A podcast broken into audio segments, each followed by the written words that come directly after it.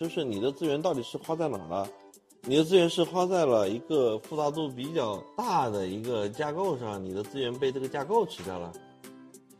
现在 Transformer 是不是已经是做到足够好了？是不是真的就大公司才能做了？软库这个模型出来以后，其实很多的共识被打破了。这个是过去一个多月在美国讨论的最激烈的东西，就是开源是不是大模型里面最重要的事情。我的观点是，开源是肯定的，模型这个东西不是商业那层的东西，而是更像刚刚说的 Linux， 尤其是架构这一层。AI 不应该是一个这种中央式的云服务，而是应该是一个分布式的，无论是推理还是训练。简单一点就是说，将来的大模型可能是跑在终端上的。散装智能，一档有人情味的科技播客。大家好，我是老王。我们这期的嘉宾来自一个最近在大模型圈里引起了一些讨论，甚至可以说是争议的团队。大家如果关注这个领域，可能会对一个叫 RWKV 的新的开源大模型架构有印象。它结合了 Transformer 和 RNN 的特性，目标呢是解决 Transformer 架构的算力消耗所导致的一些商用上的缺陷。这个团队本身也很有意思，模型的唯一作者并不是所谓的 AI 正规军出身，研究呢也一直以开源方式进行，算力则是由 Stability AI 赞助的。目前核心团队有4个人。最近这个团队在开源大模型的基础上，又成立了一家商业公司，叫元智能 OS， 以操作系统业务为商业化目标。我们聊天的对象就是元智能的 co-founder 兼 CPO 罗璇。由于这是一期在出差途中临时组局做的采访，所以有少量片段的背景音略大，请大家见谅。也欢迎到我们的散装智能公众号，可以直接看文字稿。那下面就上正片。来，罗老师，不如您自我介绍吧。大家好，我是罗璇。我现在是元智能的 co-founder 和 CPO， 同时也在运营一个 AI 社群。之前是一家机器人公司的 co-founder 和总经理。7年前也在阿里负责机器人和 AI， 是产品总监。罗老师的这个社群非常活跃啊，黑客马拉松、闭门会，我看你这活动已经从大湾区都办到北京了。所以之前我们俩交流主要是基于他这个社群聊一些 AI 圈里的大小道消息。后来有一天呢，他跟我说自己加入了一个创业团队，目前正在做开源的大模型，算力是 Stability AI 提供的。那当时我的好奇心就被勾起来了，因为毕竟 Stability AI 还赞助过一个研究叫做 Stable Diffusion， 也就是现在大名鼎鼎的 SD。 这样吧，罗老师先给我们讲讲你们正在做的这个大模型架构 RWKV， 它的拼写应该是 RWKV。 RWKV 这个模型是不同于 Transformer 的一个新的架构的一个模型，它的架构也叫 RWKV， 它的特点是它把整个 Transformer 的算法的复杂度从 n 的平方降到了 n， 它同时可以兼容Transformer 的 attention 机制和 RNN 的一些特性，这是过去大家在其他的架构里面没有看到的。前几天我看你发了一个朋友圈，说这段时间聊非共识挺费劲儿，但也看着自己的非共识观点逐渐变成了共识。对，这个背后的故事是啥？是这样的，这个领域的大家的共识是，你是说哪个领域？就大模型领域吧，基础大模型这个领域的共识是过去5个月快速被5-6个月吧快速被建立的，就是ChatGPT 出来以后，大家认为当然基础的一个共识就是大模型有用了，对吧？另外第二个是ChatGPT 让大家认为已经很好用了嘛，然后所以 OpenAI 说的东西都是对的。第三个是什么呢？做一个大模型需要投很多的资源，投很多算力，一般的小公司、小团队做不了。GPT Transformer 是唯一一条路，从6年前 Transformer 论文发到现在，看上去很多的改变都是由 Transformer 带来的，对，所以 Transformer 是现在唯一的那条路，都相当于是 GPT 变成了一个标准，说现在没有标准的 benchmark， 大家所以都拿 GPT 3.5 是 GPT 4来作为一个衡量标准，衡量你的 AI 的能力的一个标准。我们还是回归到第一性原理，就是AI 这个事情到底是什么？现在Transformer 是不是已经是做到足够好了？是不是真的就大公司才能做？软库这个模型出来以后，其实很多的共识被打破了。其实我们一直认为 Transformer 这个复杂度就是一个非常不合理的事情，因为它很难再往下走了。你即使是在现在，你的 token 的费用其实大部分人是很难接受的。去掉这个云服务，你很多的场景，这是一个很不经济的事情。对，所以这是第一点共识吧，第一点非共识，就是 Transformer 已经不是一个唯一的架构，甚至它不是最好的架构。这个话题其实非常关键。就这6年来 Transformer 架构它本身的进化应该说是比较慢的，而站在今天这个时间点来看呢，高算力消耗确实是非常大的卡点。大家经常半开玩笑说整个地球的算力都不够用，那你又怎么让 AI 普适呢？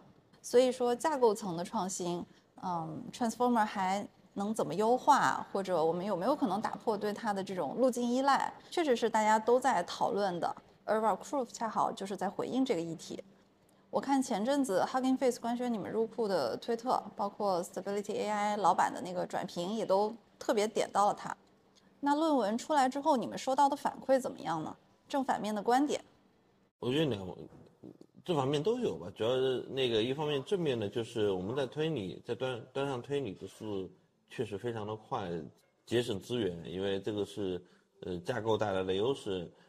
但另外一方面是我们确实还没有 scale up 到千亿模型，对吧？所以还有很多的特性没有看到，所以大家也是在期待我们尽快能够到千亿模型。我们现在正在练千亿模型，还有一块就是我们现在的练的14B 和7B 的模型都是英文基底的，我们正在练中文和其他多语言的一个模型，所以。等到我们这两个模型分别练出来以后，可能有很多的问题就迎刃而解了。你们这个论文是还没有完全写完？没有完全写完。对，我们先发了一个这个预发版本，然后呢，接下来会上顶刊。那赶着发是为什么呀？赶着发几方面的原因吧。第一方面的原因是。有很多人，无论是投资人还是开发者，还有一些科研机构，他们希望有一篇论文。过去很长一段时间，我们认为论文不重要，对吧？我们把代码都开源了，对，你看，对，代码都开源了，对这个，但是很多人还是希望有一篇论文，所以我们尽快的写了一篇，相当于来说。大家认为还不错的一个版本吧，先发出来。另外一方面的话呢，就是，我认为可能是这个时间窗口也很重要，对。那你们接下来会在一些什么样的渠道公开你们最新的测试数据或者比对的结果吗？因为我理解开发者还是蛮看重这些东西的。对，我们也是发现了，其实国内和海外的一些开发者和用户非常看重一些榜单，所以我们也。从这个月初已经开始在海外的一些榜单上出现，接下来国内也可能会出现，因为现在大家对比两个模型其实是很奇怪的，就是拿一个千亿的模型跟一个100亿对比，其实是有问题的。所以我们一般来说呢是两种比较办法，一种是黑盒，一种白盒嘛。白盒的话呢我们就很简单，我们拿。同样就控制变量，第一，同样参数，同样的数据集，对，然后呢，不做任何的翻动，我们针对一些就是大家经常会测的一些那个测试用例去做对比，我们之前是有跟14B 的 Llama 做过对比的，我们是比 Llama 要好的。第二点是黑盒，黑盒就是我们现在 Arena 的这个榜单全匿名，然后是双盲。你也不用关心它的参数，对，我们现在是排全球榜的第6位。啊，你说的这个是不是你朋友圈分享的？对，我会。Berkeley 的那个。没错。我看那个榜单里面，你们的评分比那个 ChatGLM 就是清华团队开发的那个，其实还要再高一点。是的。这个机制评的机制是怎么样？打分的人是谁？所有人，全球所有都可以来匿名来打分。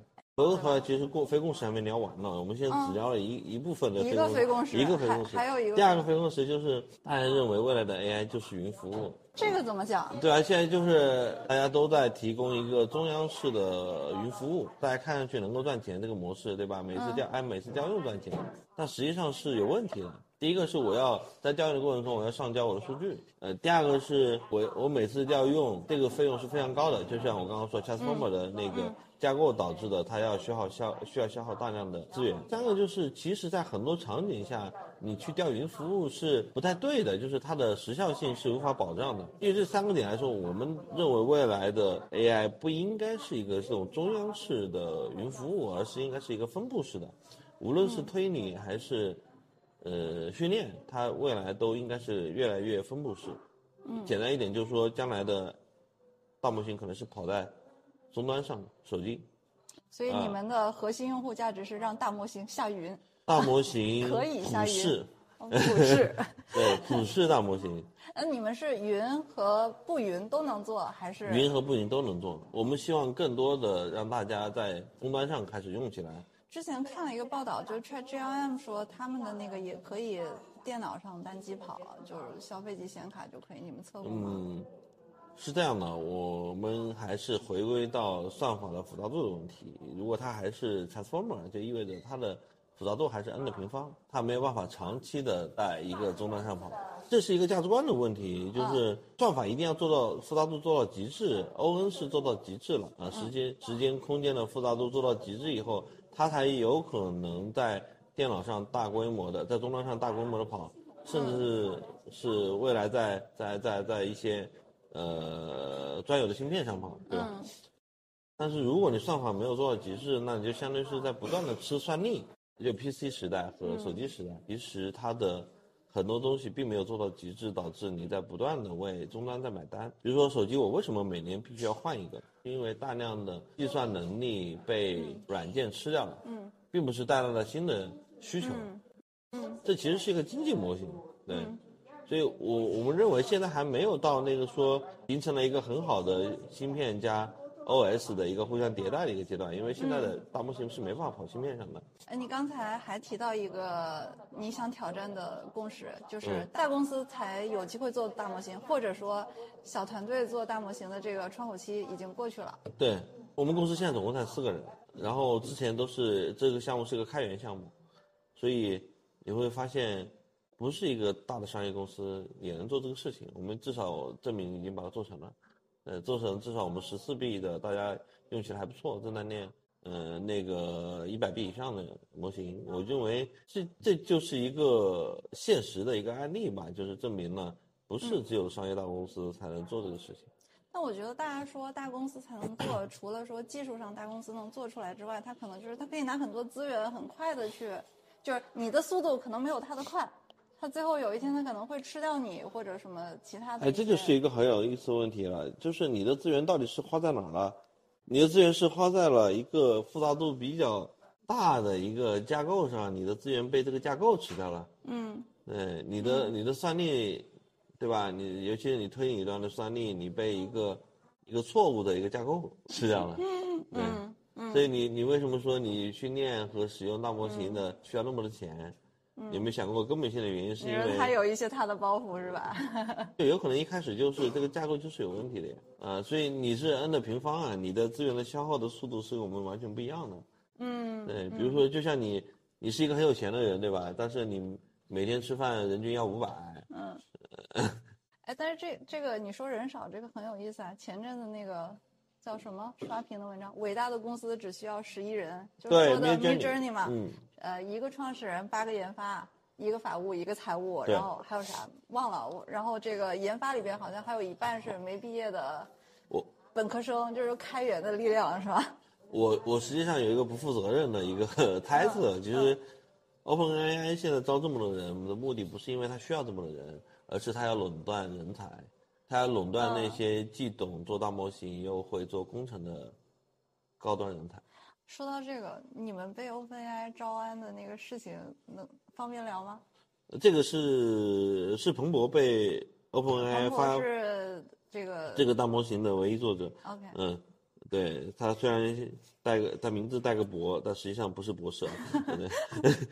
对，讲讲 OpenAI 跟他的这个什么情况？这是这样的，这个 OpenAI 是有直接发邮件给他，希望他加入的。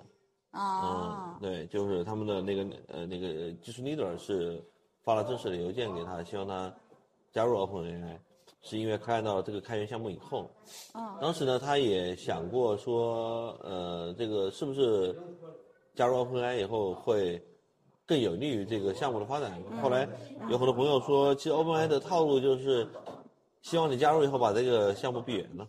那这个项目具体是什么时候开始做的？就是这个项目3年前就开始做了。3年前，他有一些其他的创业项目想要用大模型，后来发现 Transformer 的这个架构是有问题的，就是性能消耗非常的大。然后他又看到了一篇论文，发现对他有些启发，后来他就最近3年一直在致力于把整个 Transformer 的这个架构进行调整，就是优化到能够复杂度足够的低。这件事情其实海外不是只有他在做，其实也有很多人在做，真正做成的只有他。另外一方面呢，就是他之前在海外的一些开源社区呢，认识了 Stability AI 的老板，对，他们老板也非常支持这个开源项目，所以我们现在开源的这个项目是 Stability AI 赞助了上千张卡。但实际上我没有用那么多啊，14B，实际上几十张卡就可以了。他们这个算力捐赠，我一直很好奇，它真的是纯公益吗？没有任何其他附加条件？没有。其实国内还有其他的项目也接受他们的捐赠。因为我看到的新闻说他们也要做大语言模型。对，前几天他们创始人刚说的嘛。对。所以我还在想，他这个捐赠你们这个到底是怎么个逻辑？应该是这么说，就是我们肯定会有很多更深入的一些合作了。一方面他们捐助我们资源，对吧？我们在开源上有更多的合作。我们也相信他们是持续的会资助开源。他们老板在 Twitter 上也是公开的表达了对 RWKV 这个模型的支持。对。至少 Stability AI 把开源这个旗现在是拉得很大，而且他们和 OpenAI 就是你们跟这两个机构的交集，我觉得正好也是一个开源闭源之争的这种缩影。就我很好奇你们为什么选择开源？就是目前看来大模型项目里是不是闭源的估值会更高一点？这是个很有意思的问题，就是第一个为什么要开源？我们少说套话啊，对，听不得套话。首先第一个。闭源是闭不住的，对，我们从低往高说，好吧？好，从低往高说。对，最低的就是如果你不开源，就意味着你就没有那个号召力去吸引更多的人，对，就没有更多的人贡献这一个领域，就意味着即使你花大的钱去从 Meta 和 Google 挖人，但是一旦一个这个方向的一个开源项目可以吸引到全球各地的人，这是我们对这个事情的判断。对，就闭源是没有意义的。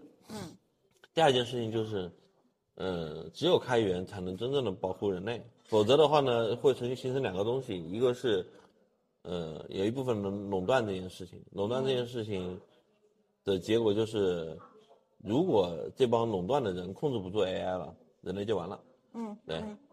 对，因为没有其他人懂这个技术。但是就是闭源项目的估值高于开源，这个是一个正确的感知吗？目前来说，或者就你们跟资本接触的话，比如说他们会有倾向吗？会不会觉得说你为啥不闭了呢？闭源和开源的逻辑其实是不太对的。为什么呢？就是真正的大模型的门槛不是源代码，而是你对这个事情，甚至对这个架构更本质的认知，才是 AI 这个领域最重要的那个知识产权，不是在代码层面。所以开源本身，我们觉得并不是一个门槛，但是更多的是我们希望开源这件事情能够让更多的人参与到 AI 这件事情，让大家了解 AI， 让大家基于 AI 去做更多的事情。我们开源社区里面，我们总共才4个人嘛，现在有很多100多个应用，对吧？有很多人在做工具。对。另外一个事情就是我们现在看到的那个 PC 互联网和移动互联网，真正的那个底层的东西就是是 Linux。对，虽然它不够赚钱，但是没有它的话，其实。端上面的操作系统和服务端的操作系统是都没有的。确实。对，其实整个给互联网给这几代的那个信息社会的一个变革带来的足够多的资源的其实是 Linux。 对，当然了在这个上面的商业公司赚到了很多钱，但我们也希望有足够多的商业公司在一个开源的生态上去赚钱。那就回归到，如果说作为一个商业公司，因为你们现在我们承建了一家商业公司是 OS， 对，是在 RAKU 这个开源的这个基础上，我们承建了一家商业公司，但是不包含开源的部分。团队的核心在现阶段现在也在做那个开源这块的开发。然后呢，这个公司的 founder 就是 RAKU 这个模型的唯一作者。开源这块是在这个商业公司之外的，它是会长期开源的。那你们元智能这块的商业模式是怎么样吗？刚刚提到了就是 RAKU 更像 Linux， 那我们想做安卓。我们要赚钱。对，还是要赚钱。那当然了，对。我们首先第一个是，我们认为 RAKU 这个东西是有足够大的竞争力，所以我们基于 RAKU 去做很多事情，比如说。做生成式 AI 的一些应用场景啊，比如说纹身纹、纹身图，是有很直接的竞争优势的。第二个呢，就是我们特别适合在一些终端上去跑，比如说机器人呐、XR 呀，包括现在马上能落地的音箱啊、手机啊，对，是能够带来不一样的价值的。跟刚刚说的调云服务，或者是说其他的一些AIGC 的一些服务是架构就基本上就 GPT 了 ，GPT 的那个架构是不一样的，逻辑是第一，我们的推理的成本只有它的1/10，第二个呢是我们能够做到很好的在端上跑，所以我刚刚说了两个方向嘛，一个在端上跑，一个是在 AIGC 这个领域的一个落地，好，所以我们暂且可以相信你们不会像 OpenAI 那样做大就 close AI 了。不会的，就是我们长期的会开源的。我们真正相信的就是 RAKU 这个模型会变成 Linux。你们现在融资的话是哪个主体？是以原智能去商业主体在融资，开源这块是接受赞助，接受捐助，对。OK， 我还看过一种观点。就是 MiniMax 的杨斌，他说他觉得开源不适合做大模型，因为他认为开源本质上是搞局部优化的，只适合小模块。这个事情有问题。但是我要声明，就是 MiniMax 做的是闭源，对吧？这里是要声明一下。好，我们认为开源过去很多的开源是有问题的原因是在于没有一个强有力的主导者去主导开源的主线的发展。所以大家是一个混乱的，或者是就是民主的开发，对，民主的开发，去中心化的开发。但你开源不就是为了去中心化吗？对，开源是为了去中心化，但是开源的核心还是说你的 vision 是什么？开源是也是有 vision 的，对，不可能说一个开源是没有 vision 的，没有 vision 的话，你就不知道做什么，你也不知道开源会往哪个方向走，所以开源肯定会有一个非常明确的一个主导的方向，对。而现在我们看到了其他的一些开源项目，感觉有点就是一群爱好者在那里基于自己的喜好在做事情，对，这个我觉得不是真正的能够把开源导向一个健康的一个生态。其实 OpenAI 前一阵子不是还被爆料说它可能会开一个比 3.5 稍微小一点的新模型，那个是被迫的，它是一个竞争策略，它的原本的意思肯定不是为了开源，它是看到了第一是有这么多家包括美国、中国有这么多家开始开源了，对吧？第二个呢就是至少它现在占据了品牌优势，对，所以它开源的话可能有很多因为不是因为它产品或者模型足够好，开源的模型足够好去用它，而是因为它的品牌去用它。所以首先你会觉得大公司也逐步开源是个趋势吗？这个是过去一个多月在美国讨论的最激烈的东西，就是开源是不是大模型里面最重要的事情。其实我的观点是开源是肯定的，因为模型这个东西不是商业那层的东西，而是更像刚刚说的 Linux 那一层的东西。如果尤其是架构这一层，我想特别想聊聊你个人的，你加入这个团队是怎么一个契机？首先第一个，我一直在关注这个整个国内和海外的大模型的团队，因为我认为这是一个几百年来很难遇到的一次科学性的革命，科学革命不仅仅只是一个工业革命。所以我在组织 Hackathon， 然后组织闭门会，也是希望能够看到一些这个市场上的一些新的变化。然后在我们第一次 Hackathon 的比赛里面，这个我们就原智能的 co-founder 对他们孔晴、刘潇他们的组队来参加我们的这个比赛，拿到了第一季的 Hackathon 的冠军。所以那个时候我就对软库这个模型非常感兴趣。然后比赛完以后呢，因为他们基于这个比赛就想出来成立一家商业公司，因为之前还是作为一个开源的方式来做的。所以也是在咨询我的意见，并且要求我加入这个团队，因为他认为我能够补齐这个团队现有的短板，包括是产品啊生态和跟投资人对接这一块，其实是补了这个团队的短板。所以我也是正式在4月份的时候吧加入这个团队。这个团队其实也是正式的成立一个商业的一个团队，还是很短的一个时间。对，这插一个话题，就你办的那个黑客马拉松，其实也出了不少好项目嘛。是的，是的。听说另一个进了你们决赛的项目，后来在某基金的那个马拉松里面又拿了第一名，是吧？对，是在北京的最知名的一个 Hackathon 里面拿了第一名。这个下次有机会再单独拉你开一期讲这个 AIGC 创业的。所以你接下来是全身心的也投入原智能 OS 吗？是的，是的。你这个社群怎么办呢？社群其实是一个很有意思的事情，社群是一个，其实是大家一起来，就是这个社群不单只有我一个人，其实有很多，这个社群总共核心的群有200多号人，当然我是发起人和创始人。那我们组织 Hackathon 其实也有一个组委会，也有7、8个人。但是我们希望。我们的初衷很简单，就是希望 AI 能够发生在中国，发生在中国的大湾区，而不是只是美国的大湾区。OK， 好，那最后给罗老师一个30秒的广告时间，为什么大家应该去了解一下 RWKV？ 首先第一个，我们是开源可商用的大模型，意味着你可以用它去做一些自己的业务。第二个是什么呢？它是在第一性原理上是比 GPT 要更优的一个架构。所以，希望所有的开发者和想致力于在大模型这个领域想做业务的人，也多了解一下除了 Transformer 以外的架构。